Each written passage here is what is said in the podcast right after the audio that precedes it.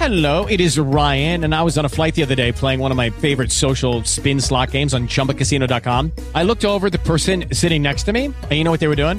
They were also playing Chumba Casino. Coincidence? I think not. Everybody's loving having fun with it. Chumba Casino is home to hundreds of casino style games that you can play for free anytime, anywhere, even at 30,000 feet. So sign up now at chumbacasino.com to claim your free welcome bonus. That's chumbacasino.com and live the Chumba life. No purchase necessary. VGW Group. Void were prohibited by law. See terms and conditions. 18 plus. Eccoci, siamo live. Buonasera, buonasera a tutti. Benvenuti al Social Belva del venerdì. Eh, in modalità in questo schema ormai quasi inedito, io e Giampiero. Ciao Gian. Ciao Buonasera. Tommy.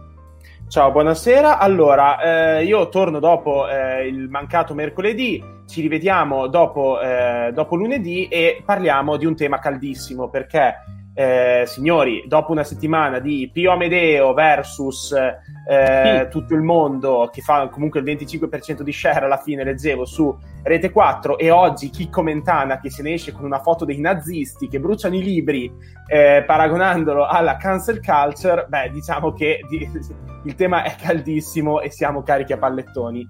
Gian, non so se hai visto oggi l'uscita di- del direttore Mentana. No, non ho, non, ho, non ho visto Chicco, oggi ero concentrato su altro, ero concentrato soprattutto sulla questione, sulla questione vaccini e brevetti per capire un po' la situazione e soprattutto ero concentrato eh, sullo sperare che Cesena venisse nominata capitale, Esatto. della, capitale del libro, non è stato così, magari in conclusione ne parleremo.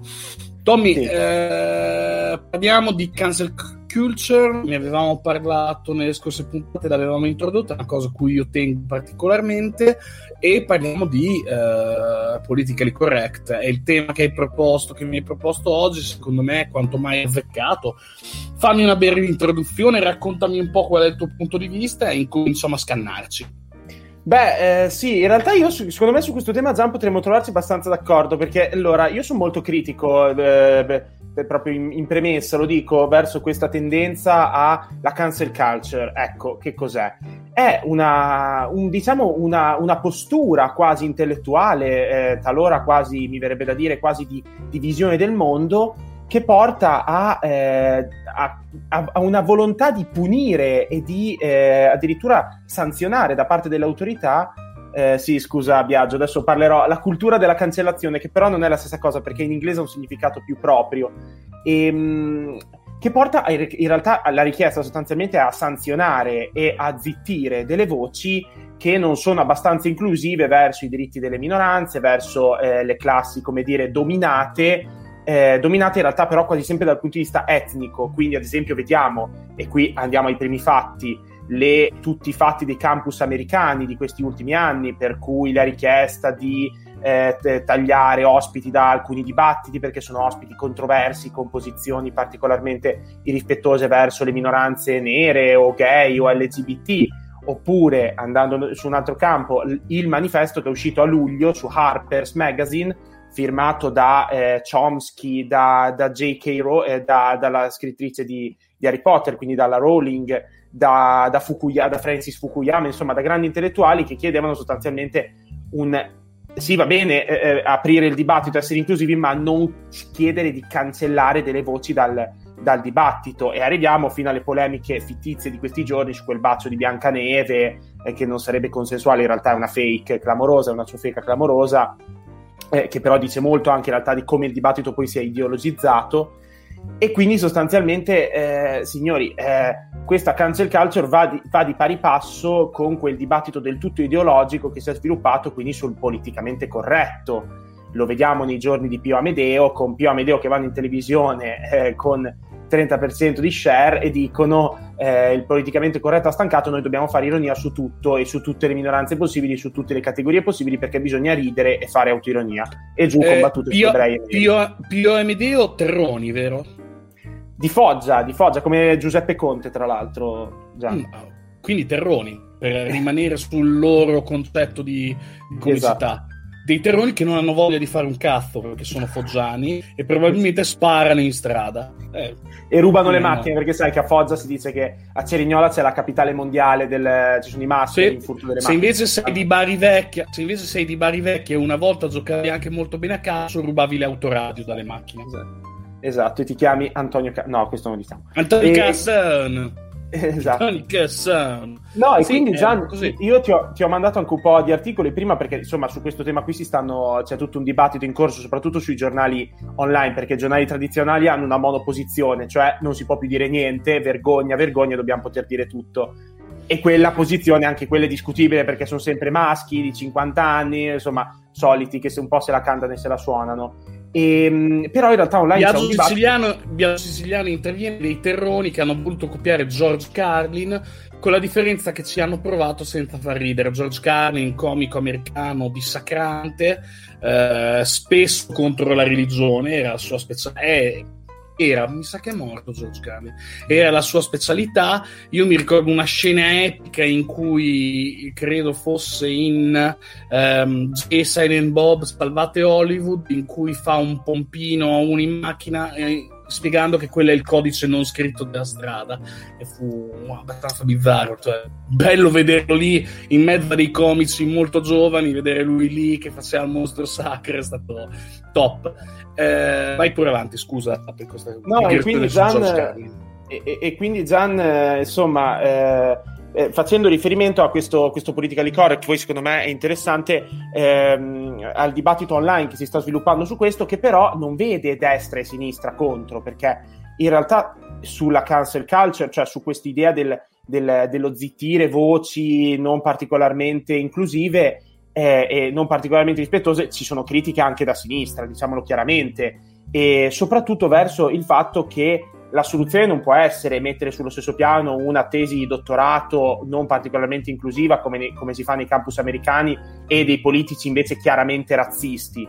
Cioè il, il, problema è poi mettere tutto assieme e dire tutto a, è tutto contro le minoranze, è tutto contro eh, il movimento LGBT, cioè si rischia di fare un po' un calderone e non trovare tra l'altro a, alleati per questa battaglia nella società, perché il bello Gian, e poi chiudo, è che tutta questa battaglia in realtà nasce da tenta- un, un, dire, un'istanza giusta forse probabilmente, che è quella di una società che sta avanzando e sta includendo al proprio interno, anche nei propri gangli più, più centrali, persone provenienti da etnie che fino a cent'anni fa, fino a un secolo fa, fino a 50 anni fa erano letteralmente segregate. Quindi la battaglia è giusta con degli eccessi che sono obiettivamente deplorevoli, ma insomma poi questo, di questo ne parliamo. Tra l'altro Gian vorrei farti notare come questo, ehm, questo frame del politicamente corretto ormai sia diventato un frame di destra, cioè questo ritornello ormai sia diventato un frame pienamente, pienamente di destra e chi ne fa uso generalmente è un po' di quella parte lì. Sarebbe eh, bello cercare eh, di problematizzare, eh, però. Esattamente, esattamente. È un frame, è diventato un frame di destra proprio perché per anni la battaglia sulla libertà è stata di sinistra e la destra ha capito che poteva essere strumentalizzata contro la sinistra dopo un'egemonia politica di 15 anni, diciamo, perché è di questo che stiamo parlando, cosa che la sinistra, eh, cioè il, il, paradigma è sempre stato questo, eh, esatto, ci, si scrivono, ve lo ricordate quando era un frame di sinistra, ecco, il problema è sempre stato questo, la sinistra aveva questo frame quando era in minoranza, e quando eri in minoranza giustamente poteva gestire o ipergestire e gestire male la proprietà del concetto di libertà di opinione. Non solo, ma ha gestito anche il concetto di supremazia culturale. E, e lo fatto a un certo punto male perché non lo ha fatto in maniera inclusiva adesso viene ripagata della stessa moneta, passando negli ultimi anni al governo e comunque dimostrandosi in alcune aree al governo amministrativo, pensiamo solo all'Emilia Romagna, quasi, quasi 50 anni di governo con un paio di interruzioni di stampo, di stampo repubblicano eh, negli anni 80 e negli anni 90, però di fatto la sinistra è questo in Emilia Romagna e quindi questo concetto di libertà è stato usato dalla destra per dire eh, non siamo liberi perché di fatto non possiamo esserlo in città amministrate da 50 anni di sinistra. Questo è stato il frame che si è guadagnato Salvini ed è diventato il leitmotiv della sua campagna elettorale in Emilia Romagna Che cosa succede? Il problema della sinistra è stato non includere altri in questo concetto di supremazia culturale, quando la supremazia culturale doveva essere condivisa con altre istanze. Anche solo la battaglia sul 25 aprile su chi ha liberato di più l'Italia vi fa capire che ci sono delle problematiche, come le polemiche che ci sono state a Roma con la brigata, con la brigata ebrea, con la brigata ebraica. Eh, eh, ci sono state polemiche furiose dell'Ampi con la brigata ebraica. Perché? Perché ci sono delle cose che devono essere ad appannaggio di un'unica parte, ma questa è una visione molto vecchia, molto antica, eh, che sì, poteva avere un senso dopo la guerra e anche negli anni successivi dopo la guerra, ma la guerra è finita nel 1945 dopo continuare a radicarsi in questo, caso, in questo modo, polarizza. E questo è il problema che ha portato la comunicazione digitale, che su qualsiasi tema, anche sul tema della libertà, è t- talmente diventato polarizzante che tutti quanti lo vogliono utilizzare per escludere l'altro, quindi usare la parola libertà di fatto per limitare il concetto di libertà.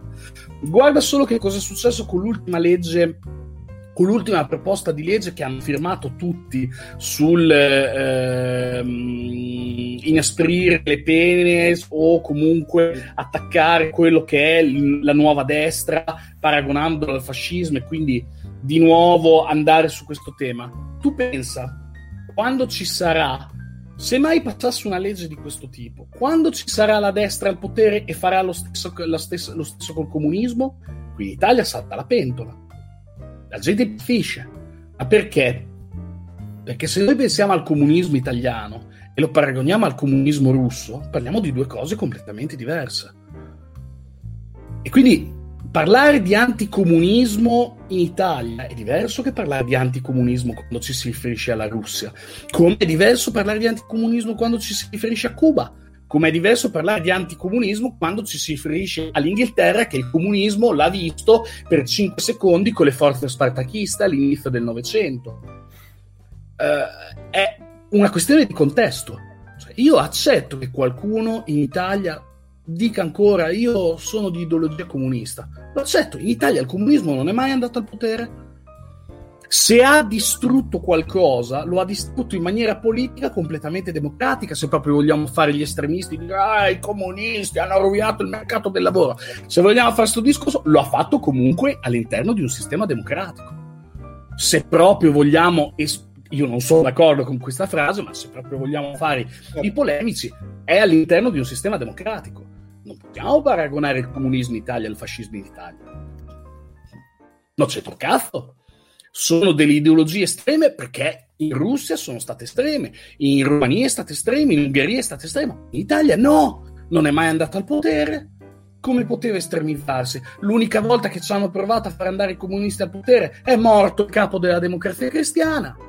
Esatto. Quindi, insomma, però in questo caso, con questa legge, eh, sul, sul, fascismo, il rischio è che la destra vada al potere e dopo faccia lo stesso sul comunismo. Quando assolutamente la storia comunista in Italia è una storia di libertà, c'è poco da fare, è una storia di libertà. E il fascio o il neofascio se la deve fuffare sta cosa, perché le lotte sindacali degli inizi del Novecento sono di matrice socialista e comunista certo. ed erano lotte per la libertà. In Italia la storia è andata diversamente che in Russia. Solo che né la sinistra né la destra con questo riesce a farci pace. Non abbiamo fatto pace, non abbiamo fatto fa- pace con, con, il terrorismo. Paul, hai visto l'altro visto. giorno cosa è successo? Per della gente che 30 anni fa ha sparato, eh, no, devono essere condannati, no, ma non devono rimanere lì di che cosa stiamo parlando se non abbiamo fatto pace con noi stessi? Come possiamo approcciare? Ma se Ventroni, che adesso ha scritto un, un pamphlet su Aldo Moro, per fortuna ci farà, farà, ci farà riappacificare lui, Gian. Cosa ha scritto su Aldo Moro? ha scritto un no, libro ha scritto no, un libro l'ennesimo. no, no, no! No, io non dovevo urlare oggi, ma come ha scritto? Lascia Adesso ti dico, adesso lo cerco. Ah, ma, di, ma lui gli piace quel tema del terrorismo perché, sai, è il classico tema, come dicevi te, in cui uno può perdere ogni prospettiva storica. Esatto, bravo, Biagio che scrive Veltroni in caps lock. sì, è lui. No, ma è il classico tema su cui si può perdere ogni prospettiva storica e, mm, e improvvisamente ricordarsi che, eh, insomma. Eh, erano, in realtà erano così delle bande estreme, quelli che, quelli che sparavano, senza capire che in realtà, ad esempio, le BR nei primi anni nelle fabbriche avevano consenso largo. Ragazzi, ma Veltroni si faceva le canne in quel periodo, si faceva le canne e suonava la chitarra. Che cosa ne sa Veltroni del terrorismo? Che è figlio di uno dei giornalisti più massoni esatto. e più ricchi d'Italia. Cosa ne sa lui del terrorismo? Non l'ha visto neanche in fotografia il terrorismo. Lui Mamma mia. Mm, no, ma poi non si può ridurre tutta la ah! storia. Non si può ridurre no, la storia sempre, Gian, 40 anni dopo, 50 anni dopo, perché poi qui torniamo alla cancel culture. Non Beh, si sì. può ridurre tutto a cioè, 50 anni dopo a i, i buoni e i cattivi. Cioè, è ovvio che eh, sparare era sbagliato, come era sbagliato eh, schiavizzare i neri, eh, i neri no, 150 anni fa. Loro non sapevano neanche loro quando facevano le manifestazioni chi erano i buoni e chi erano i cattivi, perché spesso si, si scambiavano David, David. Hey guys, it is Ryan. I'm not sure if you know this about me, but I'm a bit of a fun fanatic when I can. I like to work, but I like fun too. It's a thing. And now the truth is out there. I can tell you about my favorite place to have fun. Chumba Casino. They have hundreds of social casino style games to choose from with new games released each week. You can play for free anytime, anywhere and each day brings a new chance to collect daily bonuses. So join me in the fun. Sign up now at ChumbaCasino.com. No purchase necessary. BGW. Void were prohibited by law. See terms and conditions. 18 plus. sì, e quindi già... una battuta per stemperare. Eh, eh, sì, sì, no, vabbè, ma io capisco il tuo, il, la, la, tua animosità verso Veltroni. E quindi, Gian, anche su questo bisognerebbe riacquisire un po' di, un po' di come dire, un sì. po' di prospettiva storica. Adesso, sì. guarda, sì. Oggi, eh, ti ricordi che due giorni fa erano i 200 anni dalla morte di Napoleone? Bene, è venuto fuori l'ennesimo articolo sul New York Times e vi giuro che quell'articolo c'è, non è un'invenzione di un cattivone italiano provinciale che si inventa una cosa dall'America, quell'articolo c'è e adesso magari se facciamo lo share screen riusciamo a farlo vedere. Dall'America questo articolo... Eh, mandamelo Napole... perché tu non puoi scerare. Io okay, posso stirare col doppio schermo. Manda. Te lo mando. Di questa eh, studiosa della University of Virginia che diceva sostanzialmente che eh, Napoleone era un maschio bianco, etero, dominante, razzista, che ha fatto delle vero, Ma è vero! Lui non certo, era Ma certo che è vero, ma certo... Churchill era razzista, ma certo che era razzista, cioè erano tutti razzisti. Dante era razzista. Cioè, se, se leggiamo la storia con occhi, con, con, le lenti di oggi, allora non la studiamo la storia. Però, come diceva Mark Bloch eh, nel, nell'apologia della storia, prima comprendere e poi giudicare. Ecco, sarebbe il caso che Napoleone non lo leggessimo con le lenti dell'oggi, perché allora anche Garibaldi era uno che maltrattava le donne, è risaputo, aveva delle idee un po' strane sulle donne, su, su, anche lui sui neri, ovviamente, nonostante abbia combattuto in Argentina. Cioè, ragazzi, allora o decidiamo che la storia la studiamo nel contesto in cui era immersa, oppure smettiamo di studiare la storia e cancelliamo lo tutto. St- lo stesso dicasi per la comicità. La comicità è anche una questione di contesto. Io ho sentito, ho sentito battute. Io sono, sono un fan di Ricky Gervais. Io credo che le battute Bravissimo. peggiori, peggiori che io abbia mai sentito le, le abbia fatte Ricky Gervais, ma roba di una pesantezza estrema. Però il contesto cambia la situazione. Certo. Piuttosto c'è un problema, e adesso Biagio si incazzerà. Louis C.K. che fa battute sessiste, visto prima di quello che c'è stato, ovvero i problemi che ha avuto con l'universo femminile, che sono diventati anche materia giuridica, prima avevano un senso le sue battute, dopo ti cambiano la prospettiva, ma perché? Perché è cambiato il contesto a quel punto cambia il contesto. Io lo stesso, uh, lo stesso Stefano Andreoli, cazzo, Cesena, ma io ho letto, ha fatto delle battute Stark, Stefano Andreoli a.k.a. Stark, fondatore di Spinoza, ma ha fatto delle battute che erano pesantissime, ma conta il contesto, non conta il cattivo e il buon gusto, perché se facciamo le leggi sul cattivo e il buon gusto è come quando si parla di, di, di, poli, di psicopolizia Scusate, tutti incazzi quando la gente. No, tu, pop, tutti incazzi quando, quando, si cita no, eh, ehm, George Orwell, però la psicopolizia è questo: cattivo e buon gusto. Ma non è qui che devi fare la battaglia, la battaglia la fai solo col contesto. Già introdurre il concetto di contesto all'interno del linguaggio prevede che a scuolina, alle elementari e alle medie, qualcuno ti spieghi questa questione del contesto. Ma se a scuolina non ti spiegano queste cose, poi cresci e non sei in grado di ragionarci su queste cose. Quindi il tutto parte dal discorso della scolarizzazione del livello scolastico, dell'istruzione. Vogliamo, vogliamo, cambiare le cose, vogliamo migliorarci come individui, miglioriamo la scuola, non togliamo delle parole. Le parole non vanno usate, ma non danno tolte. Devono rimanere, ma non vanno usate. Dipende anche dal contesto. Dipende anche dal contesto. Ragazzi, io, mi, cioè io capisco tuttavia che a un certo punto ci dobbiamo anche rendere conto che siamo nel 2021, che certe cose è giusto che cambino. Quando tu dicevi è l'evoluzione, però l'evoluzione deve essere affiancata da un processo culturale per arrivarci, non da una legge. Un processo, la legge non è un processo culturale. Non si fa la legge dovrebbe legge arrivare alla fine. La legge dovrebbe arrivare alla fine se ci pensi. Non ce n'è neanche bisogno se hai fatto la Sì. crescita giusta. Pensaci. Non ce Sì. n'è neanche bisogno. Non, è- non esiste una legge che vieta la guerra. Non esiste una legge che a un certo Sì. punto si ha- ci siamo resi conto che la guerra non ha più senso farla, quantomeno in Europa ci siamo resi conto. Poi continuiamo a farla fuori dall'Europa, attenzione, continuiamo a bombare, ma a un certo punto ci siamo resi conto che i conflitti vanno limitati, perché culturalmente ci siamo arrivati. Abbiamo fatto dichiarazioni, abbiamo scritto libri su questo. Ecco, adesso io capisco un dibattito sul linguaggio, non capisco voler andare a legiferare adesso. E Tra comunque l'altro- non Prego, prego. No, tra l'altro è pericolosissimo legiferare, Gian, come dici te, per, per ovvie ragioni, ma la cosa ancora più, più pericolosa, secondo me, di questo, di questo dibattito è eh, questa polarizzazione folle che si è creata appunto anche ovviamente in America, per cui è impossibile ogni atto prettamente eh, politico. Cioè, guarda, te la dico, eh, te la dico meglio. Eh, in un'epoca in cui abbiamo svuotato le soggettività politiche, ecco, mettiamola così, è bella questa.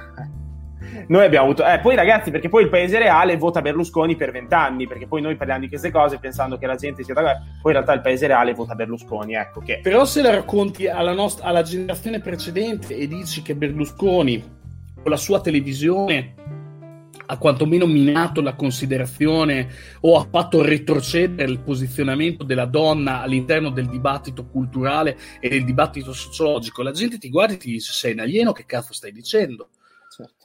Non è vero, io ragazzi la battuta sulle donne che guidano l'ho sentita la prima volta drive-in, continuo a farla. Io quando vedo una donna al volante sono preoccupato, magari è un bias mio, sarà un bias mio, però io sono preoccupato, so da dove viene. La prima volta l'ho sentita al drive-in, anch'io. no, Anch'io vabbè, so. allora, se dobbiamo eradicare questo... Allora, vedi, partiamo da questa cosa, sembra una cazzata, ma partiamo da questa cosa. O, o la visione che ho sempre avuto delle veline. Per la velina è una tipa che ha una, ce- ha una certa per fare carriera in televisione, la dà. Eh, è un errore mio, ma sono cresciuto con questo mito della velina. Se non fossi cresciuto con questo mito della velina, non sarei arrivato a questa conclusione. Quindi c'è un processo culturale che mi ha portato a dire questa cosa. C'è una- un livello di istruzione che purtroppo non mi è stata data a scuola, è stata data in televisione, ma non è che a scuola ci si sia dannati, l- i miei professori si siano dannati per cambiarmi questa prospettiva. Ecco, forse è ora di pensare anche a come si fa a scuola, ad affrontare i temi giorno per giorno, non solo la storia degli egizi, ma magari anche i temi che succedono ogni giorno. Quindi due ore, tre ore alla settimana per affrontare la storia contemporanea, nel senso quello che è uscito sul giornale. Poi, vabbè, il disastro quando ti devi mettere lì e capire con i professori che cosa fare, che cosa non fare, perché poi inizieranno tutti, tutti i casini. Polla. Sì, eh, sulla cosa che dici sulla storia è giustissima, cioè imparare appunto, la- eh, studiare la storia per imparare ovviamente a contestualizzare. E l'altra, l'altra cosa, Gian, eh, che, che stavo dicendo prima è eh, l'impressione di fondo in realtà su, su, questo, su, tutti questi, su, tutti questi, temi è che in un'epoca di eh, svuotamento delle soggettività politiche, perché sono sparite le ideologie, perché sono spariti i partiti forti, perché la politica è diventata segmentata, ogni, ogni persona ha un'opinione diversa su ogni singolo tema e non c'è più l'idea generale su eh, una totalità di temi, per cui in un momento di svuotamento della, delle soggettività politiche, come è stato il Novecento, che è stato il trionfo delle soggettività politiche, ci si rifugia nell'identità. Ecco, io già l'identità è una, è una roba che non mi piace perché poi l'identità è polarizzante ovviamente, ma sia che sia di un maschio bianco etero, sia che sia un'identità ultra spinta, ultra rivendicata e chiusa ed escludente, come può essere anche l'identità di una minoranza, Gian, perché poi il rischio è di minoranze che si autoghettizzano. Sto dicendo una cosa che può essere molto fraintendibile, ma bisogna dialogare, è fondamentale dialogare. Senza il dialogo non ci andiamo da nessuna parte e non ci sarà nessun avanzamento, ci sarà un arroccamento della maggioranza bianca della popolazione, degli etero, bianchi occidentali, e dall'altra una minoranza che cercherà di assaltare la cittadella. Ma signori, ma eh, in questo modo io non penso che possa venire qualcosa di positivo fuori, soprattutto eh, mettendo, tra l'altro, già nell'altra cosa è tutta la maggioranza bianca, eterosessuale e benestante, e magari borghese, tutta nello stesso campo, cioè come se tutti fossero, insomma, eh, quelli, que, que, quei demoni che si, che si descrivono. Per cui Gian io vedo molta poca politica, io non so come la vedi te, ma vedo una totale... È per questo che mi fa un po' arrabbiare quando la sinistra poi prende questi cavalli anche in Italia e cerca di imitarli, perché non vedo politica, non vedo nessuna reale volontà di, ecco, adesso assieme andiamo avanti e, e superiamo questo tema e, e, e, cominciamo un processo culturale vero. Non la vedo. Non c'è, non c'è, non c'è questa intenzione, non c'è questa intenzione perché la cultura rende veramente liberi quella e in questo momento nessuno né a destra né a sinistra ha intenzione di rendere veramente liberi eh, i cittadini di poter votare, perché se noi fossimo davvero liberi e il livello culturale fosse davvero tale per cui siamo liberi veramente, noi non voteremmo nessuno di quelli che si propone adesso. Li avremmo già cacciati via calci nel culo, ma non come il Movimento 5 Stelle, li avremmo proprio cacciati via. Nel senso non saremmo andati a votare in massa e il primo partito sarebbe la scheda bianca, ma noi non siamo in grado di fare questa cosa. Detto questo, c'è una provocazione che secondo me si può fare, ed è la provocazione di che cos'è la minoranza. Diciamo che l'1% di tutti i reati che vengono commessi in Italia contro la persona vengono commessi con le categorie, sulle categorie LGBT. L'1%. Ok? L'1% denunciati, perché poi sicuramente ci sarà del sommerso non denunciato, come per le donne, è inevitabile. L'1%, ma secondo voi noi non dobbiamo tutelarlo quell'1%? Ok, e come facciamo a spiegare che come comunità dobbiamo tutelare con la stessa intensità l'1% e il 99%? Come lo fai a far capire quando uno dice c'è una priorità?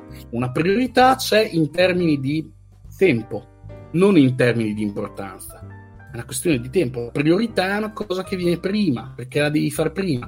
Questa è la priorità. Ma non è una questione di importanza, è una questione di timing.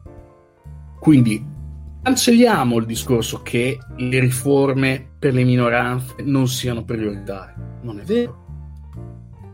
Non è vero. Ripeto, come facciamo a spiegare al 99% e per essere veramente a posto dobbiamo tutelare anche quell'1%, perché il discorso della destra sulla questione della legge Zan è tutto qui. È tutto qui. Andiamo a tutelare una minoranza, no? Quindi With lucky landslots, you can get lucky just about anywhere. Dearly beloved, we are gathered here today to Has anyone seen the bride and groom? Sorry, sorry, we're here. We were getting lucky in the limo and we lost track of time. No, Lucky Land Casino, with cash prizes that add up quicker than a guest registry. In that case, I pronounce you lucky. Play for free at LuckyLandSlots.com. Daily bonuses are waiting. No purchase necessary. Void where prohibited by law. 18 plus. Terms and conditions apply. See website for details. Step into the world of power, loyalty and luck. I'm gonna make him an offer he can't refuse. With family, cannolis, and spins mean everything. Now, you wanna get mixed up in the family business. Introducing The Godfather at ChumbaCasino.com. Test your luck in the shadowy world of The Godfather slot. Someday, I will call upon you to do a service for me. Play The Godfather now at ChumbaCasino.com. Welcome to the family. VGW Group. No purchase necessary. Void where prohibited by law. See terms and conditions. 18 plus. Tuteliamo la minoranza, punto. È, è il nostro dovere farlo. Ed è uguale tutelare l'1% come il 99%. Però per arrivare a questa conclusione ti serve almeno un pacco così di libri per iniziare a capire cosa o un buon insegnamento o aver imparato qualcosa a scuola. Ammesso e non concesso che lo insegnino. Vittorio Valletta dice grande Polla lui è un tuo fan sfegatato. Uh, ciao Vittorio grazie per essere con noi come sempre. L'identità comunque negli anni 80 e 90 era collegata alla classe, mentre cercavano di insegnarti che per il resto siamo tutti uguali. Adesso è legata a caratteristiche facilmente riconoscibili razza, razza, sesso, genere, preferenze sessuali, veltroni o non veltroni, ed utilizzabili più per ragioni di potere dalla politica che per ragioni realmente inclusive di protezione. Certo. Giustissimo. Bia- eh, guarda Gian, questo, questo qui Biagio toglie un punto. Sono forme di controllo della politica. La polarizzazione, metterci l'uno contro l'altro, è una, forza, è una forma di controllo della politica. Qualsiasi essa certo. sia. Ripeto, se noi avessimo un livello culturale tale come società da sapere che cosa è giusto e che cosa è sbagliato, questi non sarebbero al governo. Il primo partito sarebbe la scheda bianca come nel migliori dei romanzi di Saramago. No, è molto giusta questa cosa che dice, che dice Biagio su, sulla, sulla, sull'identità, che appunto però negli anni, come, come, scriveva Biagio, poi negli anni Ottanta forse era già cominciato quel processo di reflusso rispetto alla soggettività politica anche all'identità di classe, era già sì. cominciata in quegli anni. Sì, sì.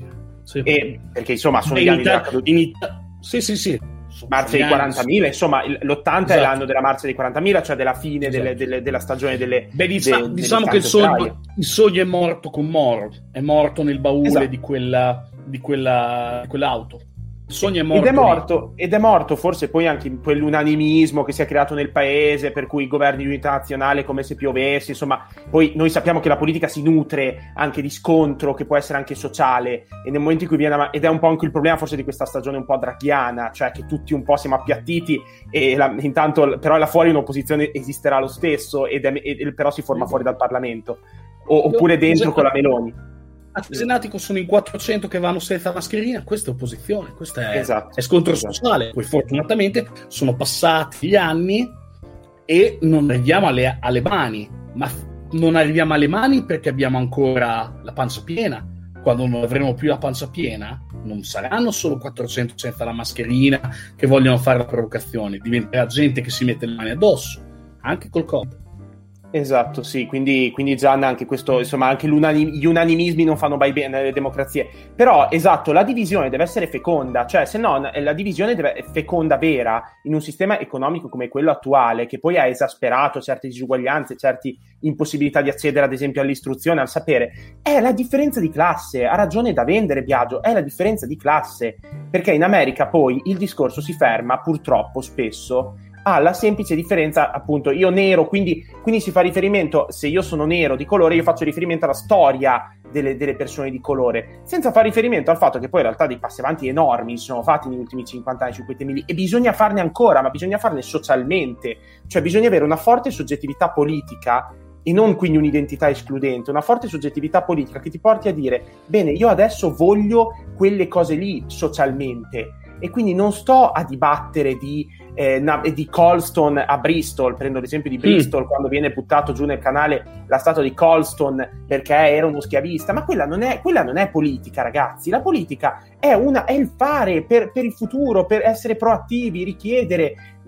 Colson va bene, dibattiamone. Io sono d'accordo che sulle statue, Gian, poi questo è un altro tema. Sulle statue, io sono d'accordo che alcune statue sono oggettivamente problematiche, ma vanno risemantizzate, pro- vanno musealizzate forse da una parte. Oh, vanno risemantizzate, Oh. ma non vanno buttate giù, ragazzi. Oh, perché buttate giù lo, lo si fa certo. con Saddam Hussein in Iraq. Eh, eh, signori. Certo, certo, un conto e poi un conto è buttare giù una statua, un conto è cambiare nome a una via. Poi, hanno cambiato nome a una via, amen se hanno cambiato il nome di una, una- a una via, non è mica successo niente, la statua è un simbolo. La statua lo percepiamo come simbolo, la, La via statua è fai come lui, cioè la statua è l'esempio. cioè, Esattamente, hai tuo figlio, esattamente. Il tuo figlio ti chiede perché lì- sei lui lì, perché devi essere come lui. Contesto. No. Contesto. Contesto. Nel nostro contesto la statua è un simbolo, la via no. Quindi se vuoi intitolare la via, vuoi cancellare il nome di un fascio dalla via, cancellalo, che cazzo ce ne frega. Fra 30 anni si chiamerà in un altro modo dopo che l'hai chiamata con un altro. Nome allo stadio. La statua è una statua, ci sono altre cose che... In tutto questo a me viene sempre questa cosa qui. A un certo punto, se non stiamo attenti, ne parliamo in un'altra puntata. Tutto questo parte dal concetto di paura. Certo. E sul concetto di paura la destra ci sta costruendo il successo elettorale, la sinistra non lo sta affrontando correttamente, perché ha- continua ad aumentare questa cosa della paura, continua ad aumentarla, ad aumentarla, ad aumentarla, invece che proporre, seguono la retorica della paura della destra e pongono limitazioni come se fosse una risposta politica. Non è una risposta politica, l'hai detto anche tu. Ma ne parleremo. Se continuiamo in questo modo, arriveremo al punto in cui a Bologna bisognerà intervenire sulla, fre- sul, sulla vetrata che c'è nel Duomo di Bologna, dove Maometto viene impalato da una lancia e bisognerà andare a intervenire anche lì perché a qualcuno potrà dar fastidio. Quel qualcuno, quando vede quella cosa, chiede che cos'è, gli verrà contestualizzata e non avrà più nessun problema. E se ha dei problemi, attenzione, se dei problemi, iniziano ad essere problemi suoi, non problemi nostri. Perché a un certo punto basta. Basta. Eh, è così, Gian. Tra l'altro, io quello che per tornare poi a, a- a rendere politica questa cosa che tu dicevi, cioè della destra che è capace di affrontare questo tema della, della paura e la sinistra che non lo affronta. Ah, Cioè, scusa, ricor- scusa, ti, ti un attimo. Poi per me le chiese dovrebbero essere rase al suolo. Per me no, magari mentre non ci Non sono. ci sa- se non ci fossero le religioni, non avremmo problemi di scontri religiosi. Beh, ecco sì, questo, questo è vero, però Se insomma... non, è- ci fossero, se non ci fossero chiese e credi e ognuno tenesse la sua fede per sé, non avremmo questi problemi. Beh, sì, dai, dopo c'è anche tutta una dimensione comunitaria della, della fede per cui va condivisa, per cui alla fine forse un edificio nel quale riunirsi è, è- è giusto. Comunque, Gian, tornando al tema che tu dicevi della destra... Nel sa usare la- 2021, nel 2021 è giusto? No, col Covid no, col Covid no, io ero uno di quelli che pensava Ah. che le chiese dovessero stare chiuse. Dopo, eh, quando si potrà tornare a riunirsi, senza dubbio. Sì, sì, io Eh, ce l'ho, io ce l'ho, si chiama cinema. Hai ragione, hai ragione. No, no, ma io penso che anche il cinema possa esserlo. Però... eh, Grandissimo. Dobbiamo tornare al valore sociale del cinema, ragazzi, ascoltatemi. Certo. Dobbiamo tornare al valore sociale del cinema. Prego, Polla. No, no, sono, sono d'accordissimo. Tra l'altro, No, a vai. Cesena poi ne avremo anche i mezzi. Però, eh, tu- appunto, la destra, tu dicevi, sa usare la paura, la sinistra non la sa usare. Però, Gian, eh, eh, eh, e qui torniamo al, alla- al politicamente corretto, alla cancel culture, così, perché poi questi diventano discorsi, Gian, perché poi andiamo alla ciccia, diventano discorsi politici. Perché eh, è chiaro che chi difende in questi giorni Pio Amedeo è mediamente di una certa parte politica, chi dice invece eh no, non è giusto fare ironia su quel di quel tipo lì è di un'altra parte politica. Poi sto generalizzando, Eh sì. non è così netta la Destra, distinzione, ovviamente. Chi difende più Amedeo di destra e chi non li difende di sinistra. Esatto, e quindi però, ecco, torniamo a questa cosa qui. Ecco, eh, però perché noi, perché la sinistra non riesce a dire, a me questo mi fa un po' arrabbiare, che non è vero che Pio Amedeo è la visione del mondo, cioè che non c'è un giusto o uno sbagliato. Ecco, partiamo da questo presupposto. La politica è fatta di visioni del mondo, credo, e Pio Amedeo probabilmente rappresenta una visione del mondo di una classe, di, di un certo pezzo di società italiana che ha quella visione del mondo lì per cui è si- allora la classe ovviamente bianca di un certo tipo un- con un certo grado di istruzione comunque quella classe lì che si sente attaccata da questo, da questo nuovo protagonismo di nuove classi sociali così ma signori ma quella non è sbagliata e non è giusta quella della sinistra o viceversa sono visioni del mondo è una- è- secondo me è un discorso veramente molto politico quello che ci sarebbe da fare sono visioni del mondo diverse e come tali vanno trattate e c'è la visione del mondo in un contesto e la visione del mondo in un altro contesto. Io aggiungo un'altra cosa. Sono Pio e Amedeo, ok? Non è Giobbe Covatta, non è Maurizio Milani, non è Paolo Rossi, ok? Non è Alessandro Bergonzoni, sono Pio e Amedeo che andavano a casa di Verratti a Parigi, gli distruggevano casa e gli portavano le troie. Pio e Amedeo. Ripeto, lo dico di nuovo, era Insigne forse, non Verratti. No, forse era Verratti. Chi giocava al Paris Saint Germain dei due? Verratti, Verratti. Allora era Verratti. Eh, Pio e Amedeo. Cazzo me ne frega di quello che dicono Pio e Amedeo. Lasciamoli dire, sono due comici, facciano i comici. Cioè, Pio e Amedeo, che cozzalone. Diego Abattantuono, Alessandro Bergonzoni, Paolo Rossi, cioè, Corrado Guzzanti, Giuliano Ferrara, ehm, eh, Boccaccia, eh, Gianfranco Funari, Noam Chomsky, Pio e Amedeo. No, Chomsky che l'altro ha firmato quel documento su Harper's, tra l'altro, per dire... E ti dico un altro psicolinguista, perché parliamo di psicolinguistica e di linguistica, ti ne cito un altro che è Pinker, che ha, chiunque abbia studiato, abbia dato un esame di psicolinguistica all'università sa che cosa ha fatto Pinker in quel campo lì. Pinker è stato accusato eh, l'anno scorso da alcuni studenti universitari di non aver usato, eh, di Toronto, di non aver usato il, il pronome neutro eh, per riferirsi alla classe, di aver usato un maschile per riferirsi genericamente agli studenti della classe. Ed è vera sta roba. Cioè, ragazzi, così non ne usciamo. Però, e tra l'altro a me già non mi torna in generale quello che questo atteggiamento... Ma magari, aspetta, ma magari usciamo. Cioè, magari questa cosa del, gender, del, del genere neutro eh, la riusciamo a costruire, ma la riusciamo a costruire in vent'anni, non la costruiamo domani con una legge di merda. Perché appena c'è, pensa se passa solo. Mm, se passa un, un, un'interpretazione rigida del DDL Zan, io vado in galera. Lo dico, con la mo- lo dico tranquillamente, io vado in galera. Io faccio battute sui gay dalla mattina alla sera, faccio battute sugli ebrei dalla mattina alla sera, faccio battute sull'Alzheimer dalla mattina alla sera. E qui Io già vado arriviamo a un in galera. punto. Non si può assegnare, perché poi qui arriviamo al, al punto quasi antropologico. Ripeto, con un'interpretazione Ecco, estrema che ecco. non è prevista dalla legge, ma purtroppo le interpretazioni ci sono, perché con quella legge la Murgia pensa una cosa, Tommaso Pollarini ne pensa un'altra. Se io insulto Tommaso Pollarini, Tommaso Pollarini in un certo contesto può anche capire che è uno scherzo. La Murgia mi ammazza. Stavo per dire la Murgia mi incula, ma con quella legge, se io dico mi incula nel posto sbagliato, vado in galera.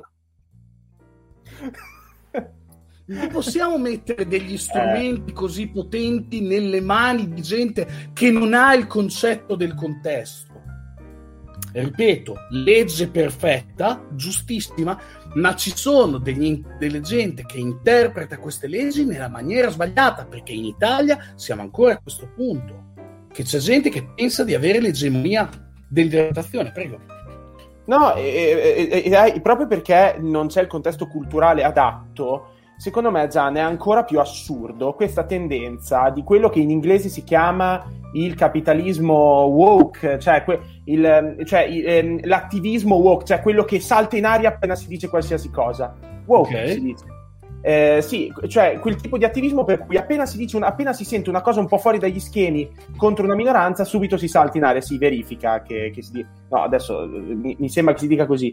E, e devo dire che c'è anche tutta una tendenza poi di base che è parte della cancel culture, che è questa volontà di eh, interpretare le affermazioni altrui sempre nel modo più imperdonabile, cioè Esatto, sempre mobilitandosi esatto. per farle cancellare. Cioè, Esatto, esatto. perché esatto, bisogna sempre esatto. vedere nelle parole degli altri sempre un- un- un'idea, eh, la, re- la famosa quella che la reductio ad Hitlerum, così anche oggi l'abbiamo detta. E, cioè, perché bisogna ridurre le parole dell'altro sempre alla sua versione peggiore? È questo che un po' non capisco, perché in questo modo è ovvio che allora a un certo punto si rimarrà da soli a parlare davanti allo specchio. E, e quindi non lo so, mi, sem- mi sembra che ci sia una, una- un'insofferenza verso un confronto possibilmente pacato. Ehm, perché Gian, Guarda, io sta sensazione l'ho avuta quando un noto consigliere comunale ha fatto una battuta su eh, ha interpretato una battuta, cioè ha fatto una brutta battuta sui disabili, ok? Te la ricordi quella cosa? Certo. Ha fatto una battuta sui disabili. Io per primo, quando ho visto quella battuta, questo, io è un cretino. Cioè, hai fatto un video, me lo ricordo. Tutto quello che gli hai montato intorno, io stesso ci ho cavalcato su quella cosa lì, eh? Ci ho cavalcato. Poi la seconda volta che ha fatto l'ennesima, la seconda cappella. Raga, basta adesso però. Cioè, questo non ci arriva, non ci arriva. Il problema non è che dice queste robe qui. Il problema è che uno che dice queste robe qui non doveva essere in quel posto, non doveva essere eletto, ma non che non fosse nel suo diritto essere eletto. Devi creare una cultura civica tale per cui non c'è problema se lui si candida, nessuno lo vota. Però non siamo a questo punto, perché noi siamo ancora molto indietro. Siamo ancora molto indietro e se pretendiamo di legiferare sulle cose su cui siamo indietro, Abbiamo invertito gli ordini, abbiamo invertito l'ordine dei fattori. Mm, se poi non c'è la componente, ripeto, magari legiferi o di farlo, è una situazione di emergenza. Legiferi su una situazione di emergenza. E effettivamente, secondo me, anche se riguarda una minoranza, siamo in una situazione di emergenza su un certo tema, ed è il tema della scelta di genere. Per me c'è questa emergenza, la vedo, la vedo, perché è diventata una materia troppo politica, su cui si giocano troppi voti, e quindi è giusto andare a metterci un fermino, perché noi non si deve votare solo su quello. Eh, però dopo non so se ci sarà lo scatto, lo scatto a livello di istruzione per spiegare ai ragazzi perché siamo andati a legiferare.